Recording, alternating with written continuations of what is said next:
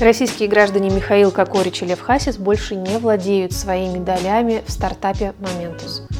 Привет, это ежедневные новости технологий подкаста Текис «Технари». Напомню, что Momentus – это успешный космический стартап. Он занимался тем, что разрабатывал технологию доставки последней мили в космосе. Они придумали специальную установку с двигателем, работающим на воде, которая развозит спутники от космического корабля с орбиты. У стартапа все было прекрасно. Технология работала, оценка росла, соглашения о тестовых запусках были заключены. И осенью они объявили о том, что выходят на биржу в 2021 году через SPAC по оценке больше миллиарда долларов. Русскоязычная комьюнити в долине радовалась, что появился новый стартап Unicorn, то есть стартап с оценкой больше миллиарда долларов, основанный российскими предпринимателями. Но радость была недолгой.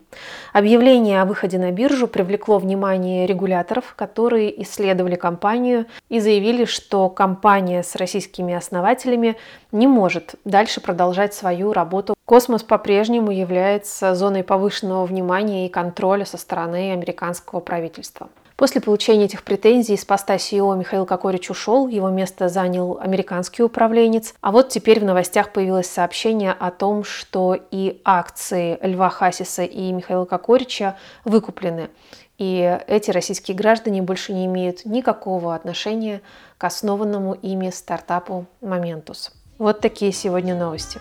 До завтра.